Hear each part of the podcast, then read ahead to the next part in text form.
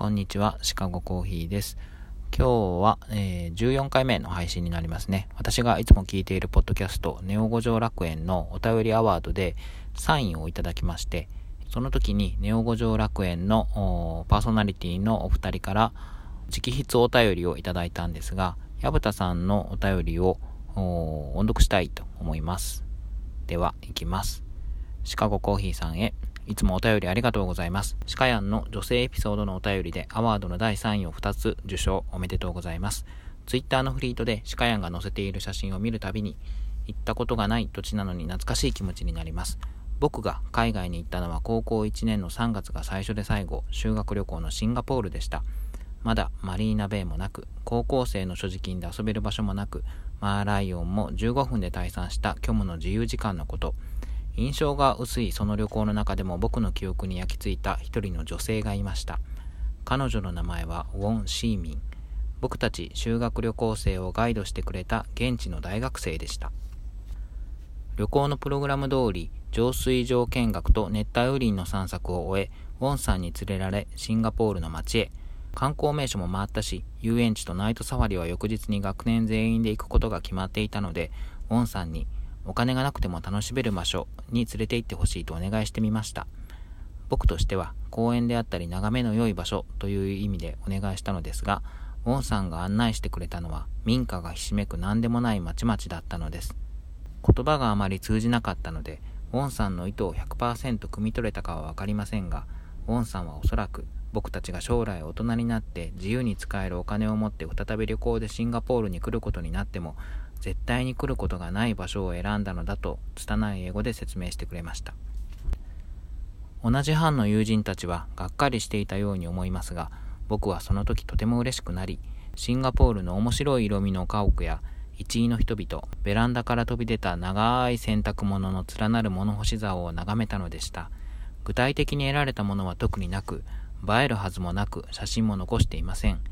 ただその時僕は心の中で特別ではないけど一生見ることがないかもしれない景色を焼き付けることができた気がしました。別れ際、ウォンさんに楽しかったと感謝を伝えると、ウォンさんの Yahoo メールのアドレスが記されたメモを渡され、日本に帰ってからも連絡してねと拙い日本語で言ってくれました。帰国後、理系クラスだったので、熱帯雨林の研究発表の成果を写真で送ると、ユーザーアンノーンで帰ってきました。なんでやねん。やぶた。はい、以上です。とってもいいエピソードでしたね。あの、私も旅にいろいろ行ってきて思うところもあるんですけど、まあ、観光地はね、ガイドブック見れば載ってますし、あの、いつでも大人になってからでも誰とでも行くことっていうのはできるかなとは思うんですけど、現地の人と話してみたりだとか、現地の生活ですね、は行ってみないとわからないですし、まあレストランとかね、いいところで食事をするのだって、まあお金を出せばできるし、いつでも行けるんですけど、その現地の人が食べてるものだとか、屋台とかね、そういうところで過ごしてみる、生活で混じってみるっていうのは、なかなかできるもんではないんで、そういう体験ってね、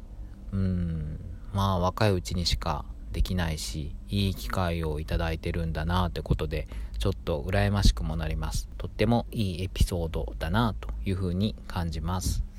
で、あのー、この話を伺って私も思い出したことがあったんですけど、いつかどこかでお便りしようと思ってるんですが、あの、北海道にですね、私バイクで旅行したことがあるんですけど、当時、まあ大学生だったので、そういう旅行が流行っていて、いろんな人がいろんな手段であの、北海道とか、まあ、海外旅行もそうですけど、旅行をしていた友人もたくさんいました。で、私はバイクで回ったんですが、あの、原付でですね、回った友人もいて、あの、その友人が言うには、旅っていうのは移動スピードが遅ければ遅いほど、しっかりと、